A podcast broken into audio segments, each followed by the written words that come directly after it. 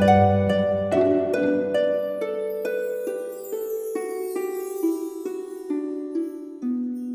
イルセラピーでバラ色の人生。宇宙とつながるミオラジオ。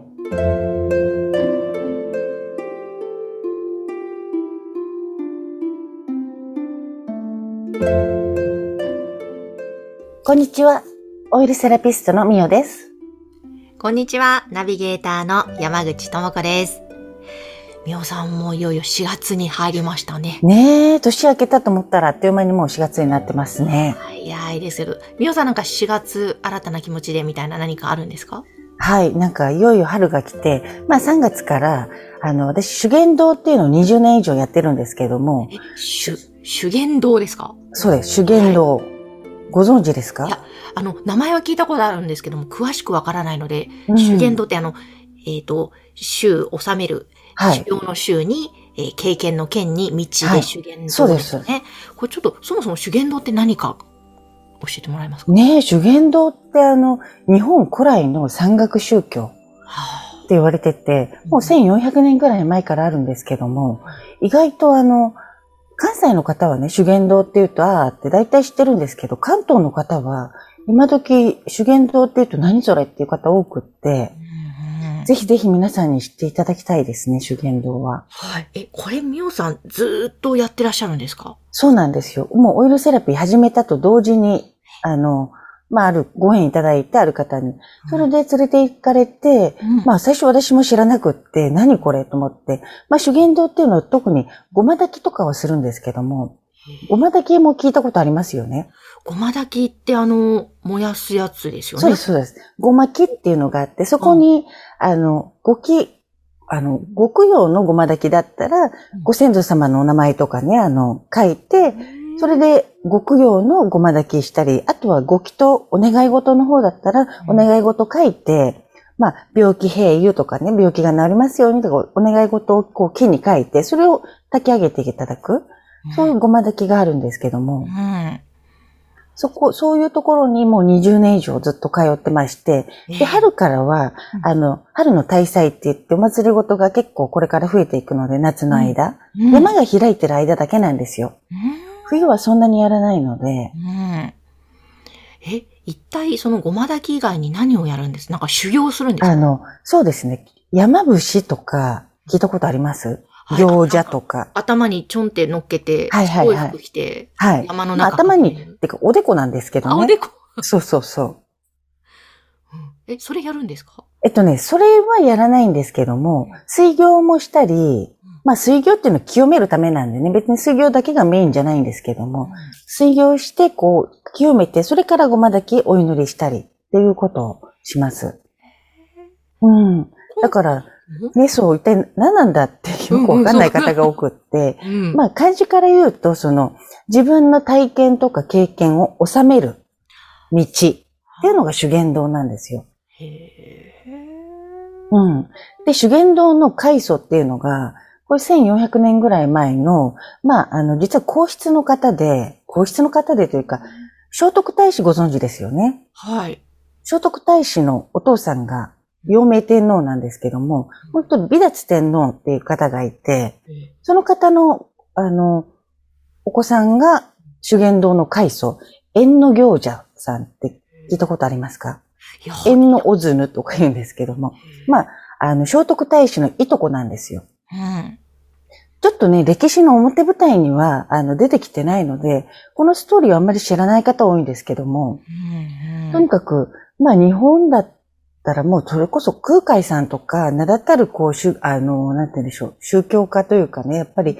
そういう方は、皆さん修験道をやってますね。お山で修行するとかね、そういうことなので、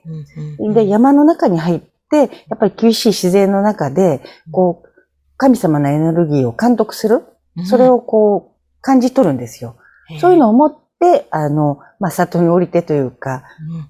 人を救済するっていうような、こう、パワーを神様の力を得るっていうことがあったりとか、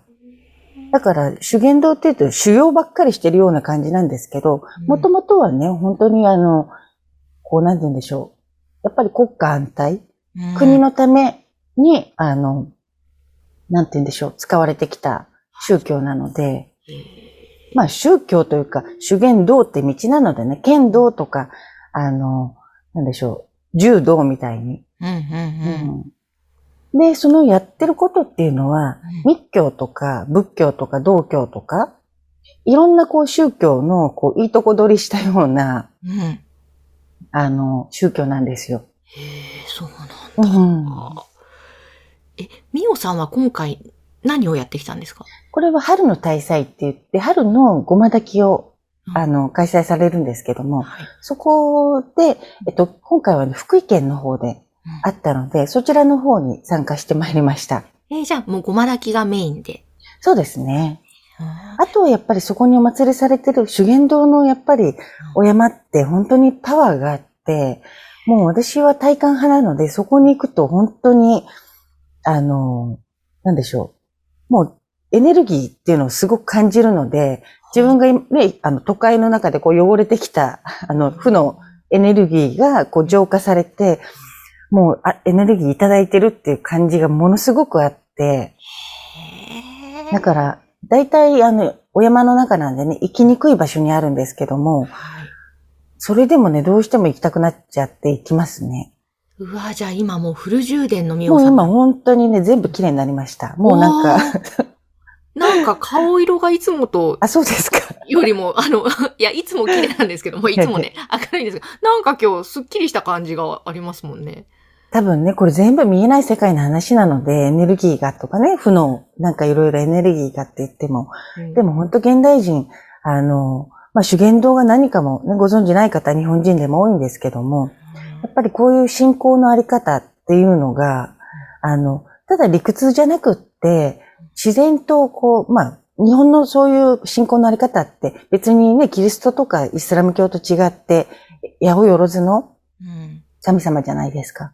うん。だからその自然をこう崇拝するみたいな、そういうちょっとアミニズム的な感じなので、うん。なんだろう、もっともっとみんなが自然に信仰心、お天道様がとかね、そういう気持ちを持って暮らせたら、もっともっと心の安定が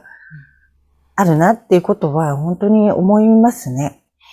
うん。や、でも、いいです。確かに、その、山、わた私も山は好きなんですね。その何かを信仰するとかではないんですけど、はいよく疲れると山に登りに行くんですけども、うんそうするとなんかそこにある気とかエネルギーをいただいて、もうどんどん体が蘇ってくる感覚というのがやっぱ自然の中であったりするので、やっぱ必要ですね、そういう。そうですね。本当に、ただね、自然の中に行くだけでも、やっぱり緑がね、いっぱいあると空気もいいし、うんあの、こう、なんていうの、植物のエネルギーでね、やっぱり人間ってすごく元気になる。人間自体がね、だって人間が作ったものじゃないので、自然のものじゃないですか。うんうんうんだからやっぱり自然の中に帰ると、やっぱりすごく浄化されるので、いいんですけども、まあ修験の山っていうと、さらにもう神様パワーがめちゃめちゃあるので、なんだ、知らなわかった。うん、私はなぜかもう本当にオイルセラピー始めた時に修験道に連れて行かされ、連れて行かされたって言ったらうんご縁いただいたので、で、そこで、なんだこれはっていうところから、修験道の道にずっと入りまして、はい。で、そうですね。私の中では本当に、あの、なんだろう、そ、それ以来、ある意味パワースポットってほぼ行ってないんですよ。伊勢神宮だって2回か3回ぐらい行ったぐらいで、うん出雲大社も行ったことないし、うんもう修験のお山でいいって思ったぐらい、それぐらいやっぱりパワフルで、もう、そうですね。あの、まあ、今回福井なんですけども、その本山、修験道の、なんて言うんでしょう、メッカっていうのは、うん奈良県の大峰山のところにあるんですよ。はい。そう。で、一応世界遺産にはね、なってるんですけども、大峰山とかあの辺は。ねうん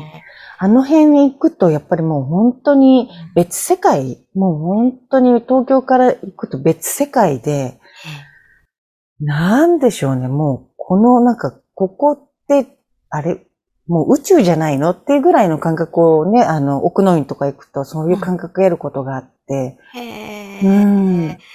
わあ、まずい、また私、行きたい、行きたいな、行ってみたいな、という気持ちがムクムクと。本当にあの、お連れしたいですね。たまに、あの、お客様でね、そんな話をしして、こう、行きたいっていう方いらっしゃったら、お連れすることもあるんですよ、ごま炊きとかに。うんうん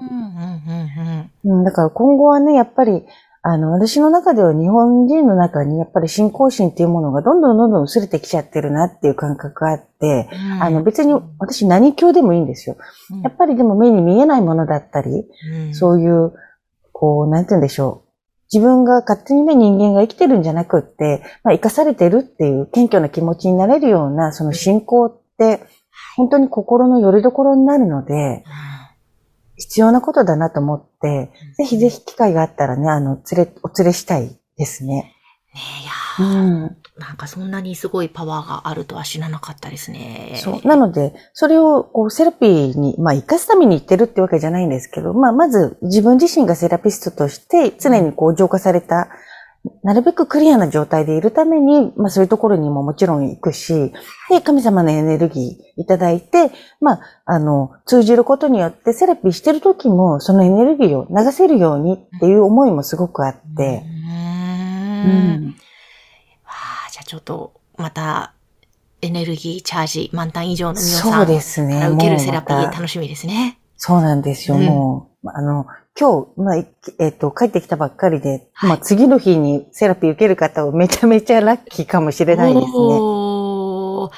そうなんだ。いや、今日もまた興味深いお話、修験道のお話を伺いました。ぜひね、なんだろうっていう方をちょっとググってみて、うん、あの、ね、修験道について、本当に日本の、まあ、政治にも関わってきた宗教だし、日日本古来の宗教のあり方なので、うんまあ、宗教っていうとね、ちょっと抵抗感ある人多いんですけども、宗教の宗の字っていう自体が、浮かんむりに示すじゃないですか。うん、はい。だから宇宙の浮かんむりなんですよ。宇宙の示す教えっていうのが宗教なので、本当は何教だっていいんですよ。うん宗派も関係ない。うんやっぱりその、捧げるのは何かっていうと心なので、うん何教でもいいし、うんやっぱりその本当に心をこ込めてお祈りするっていうことで、あの、力を得ることができるので、あの、ほん、本当なんですよ、これは。うんもうだからね、20年以上もこうやってきたので、そういうことを皆さんにもなんか感じてね、いただける機会今後作れたらね、いいかなとも思ってるので。本当ですね。なんか、うんツアーとかあったら楽しそう、そうですね。本当そうですうんね。うんうんお山に連れて行きたいですね、皆さん。ぜひ。いや、今日もちょっと楽しいお話を伺いました。みおさん、ありがとうございました。ありがとうございました。それでは皆さん、ごきげんよう。